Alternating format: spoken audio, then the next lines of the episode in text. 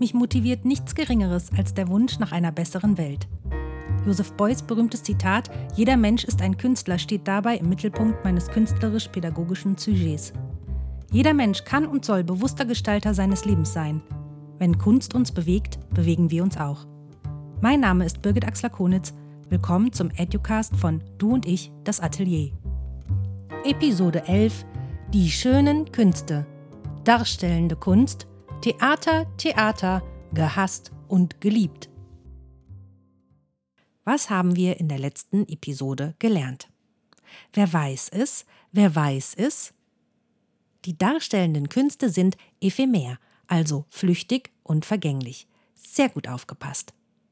Keine Angst, das Ganze ist immer noch nicht klausurrelevant. Es schadet aber nicht, sich zwischendurch zu vergegenwärtigen, das und was man gelernt hat weil wir in der letzten Episode bereits bemerkt haben, dass eine einzige Folge nicht ausreicht, um den schier unendlichen Bereich der darstellenden Künste zu beleuchten, hier nun eine gesonderte Ausgabe Theater, Theater, gehasst und geliebt. Das Theater. Die Geschichte des Theaters ist alt, richtig alt, also so richtig, richtig alt. Frühe Formen des Theaters entwickelten sich schon in der Frühzeit der Zivilisation in Form von Tänzen in Steinzeitkulturen. Aus dem alten Ägypten sind religiöse Feste mit theatralen Elementen aus der Zeit von 2000 bis 1500 v. Chr. belegt. Aber erst im Theater der griechischen Antike wurden neue Grundsätze erdacht, die das Theater quasi erschufen. Mit dem Theatron, dem Zuschauerraum, wurde einerseits die Möglichkeit zur Diskussion in der griechischen Demokratie gegeben, aber auch die religiösen Feste, vor allem die Dionysien, abgehalten. In dieser Zeit bildeten Politik und Religion eine untrennbare Einheit. Die Abhandlungen des Aristoteles begründeten die Theaterwissenschaft. Vor allem aber verlangte Aristoteles die Einheit von Handlung, Ort und Zeit im antiken Drama. Mehr möchte ich an dieser Stelle gar nicht zur Geschichte des Theaters sagen, denn sie ist a. viel zu umfangreich und b. kannst du sie im digitalen Zeitalter ganz wunderbar selbst recherchieren. Was ich dir als Tipp noch für deine persönliche Forschung mitgeben und empfehlen möchte, ist eine, wie ich finde, hochinteressante und lehrreiche mehrteilige Dokumentation das Jahrhundert des Theaters, von der Geburt der Regie bis zu den Helden der Moderne, die seinerzeit auf Dreisat und dem digitalen Theaterkanal des ZDF zu sehen war. Du findest den ergänzenden Link in der Episodenbeschreibung. Als Minimalformel von Theater kann man festhalten. A spielt und B schaut zu. Beide haben ein Bewusstsein von ihren Rollen oder von ihrer Aufgabe, nämlich als spielende und als zuschauende Person.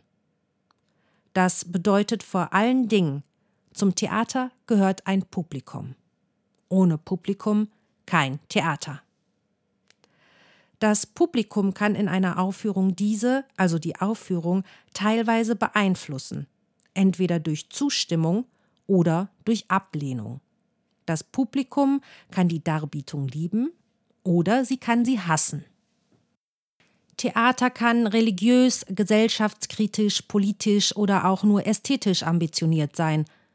Vor allem ist das Theater aber eine Sparte der Kunst und deshalb frei. Das Theater erzählt von Menschen und vom Leben. Je nach Inhalt und oder Art der Inszenierung können die Zuschauer manches wiedererkennen und oder Neues entdecken. Ein Bühnengeschehen kann bestätigen oder konterkarieren, kann neue Perspektiven eröffnen, den Blick für Alternativen schärfen oder empören oder sogar verstören. Seit ich persönlich mit dem Theater und der Theaterpädagogik zu tun habe, gibt es einen prägnanten Satz, den ich immer wieder höre. Theater macht was mit einem. Die Zeitschrift Junge Bühne befragte junge SpielerInnen des Jugendclubs Kritisches Theater in Ludwigshafen. Was ist Theater für dich? Theater ist für mich, in andere Rollen zu schlüpfen, jemand vollkommen anderes zu sein, andere Persönlichkeiten kennenzulernen. Theater ist für mich Freiheit. Also endlich mal das machen zu können, was man sich im wahren Leben nicht traut oder aus irgendwelchen Umständen nicht machen kann und will. Theater ist für mich super duper genial. Es ist für mich mehr als nur rumstehen, rumlabern, sich bewegen. Es ist für mich eine Weise, sich auszudrücken. Es ist Teamwork, es ist Kommunikation, es ist mein Leben. Theater ist für mich eine aufregende Welt, ganz für sich.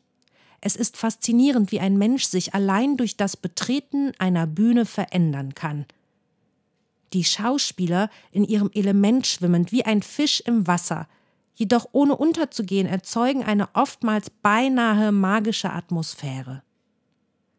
Es ist oft schwer zu sagen, ob das Bühnenbild nun den frischen Klang der Stimmen trägt oder ob es von der Umgebung kommt, dass man oft den tiefen Reiz verspürt, mitzuweinen oder ob die Stimmung allein durch die Gestiken der Schauspieler hervorgerufen werden. Das Theater kann eine wunderbare Wirkung haben. Je nachdem, was für ein Stück man gesehen hat, begleiten einen die Gefühle, die es übermittelt hat, durch den restlichen Abend und wecken den Geist. Zumindest hatte ich, wenn ich im Theater etwas wirklich Gutes gesehen habe, immer eine ganz tolle, kreative Zeit danach. Theater ist nicht nur einfach rumsitzen und zuschauen. Man lebt wirklich ein Stück mit, leidet, lacht oder wütet mit den Menschen, die auf der Bühne ihr Bestes geben, den Menschen zu ihren Füßen eine Nachricht zu hinterlassen. Und so ist das Theater letztendlich für mich eine lebende Leinwand, die nicht nur Bilder und blinde Texte übermittelt, sondern ein wirkliches Gefühl hinterlässt. Nach dieser Recherche dachte ich, befrage ich doch quasi Betroffene, also SchauspielerInnen, DarstellerInnen, TheaterpädagogInnen aus meinem direkten und indirekten Umfeld, was für sie persönlich Theater ist. Linda Riebau, Schauspielerin am Theater für Niedersachsen in Hildesheim, auf die Frage: Theater ist für mich Identität, unendlicher Spaß, unendlicher Stress, Abenteuerland, unberechenbar, und Spiegel der Gesellschaft. Stefan Filipiak, Schauspieler, Regisseur, Theaterpädagoge aus Düsseldorf und künstlerische Leitung des Theater 66, definiert Theater für sich wie folgt. Das Theater, das ist für mich so ein Feld, ein Spielfeld, eine Möglichkeit, um als Theaterregisseur und Theaterautor gesellschaftlich relevante Themen zur Diskussion zu stellen. Und zwar mit den besonderen Mitteln des Theaters, die ja irgendwo zwischen Realität und Abstraktion liegen. Und während wir vom Film ja in erster Linie Realität erwarten, ja, bietet das Theater sozusagen die Möglichkeit, sich ästhetisch etwas freier und überhöht mit gesellschaftlichen Themen zu beschäftigen und diese dem Publikum anzubieten und zur Diskussion zu stellen. Last not least Amira Bakit, Schauspielerin und Theaterpädagogin aus Duisburg sowie Leitung der Theaterfaktorei des Theaters Oberhausen. Liebe Amira, ganz spontan, was bedeutet für dich ganz persönlich das Theater?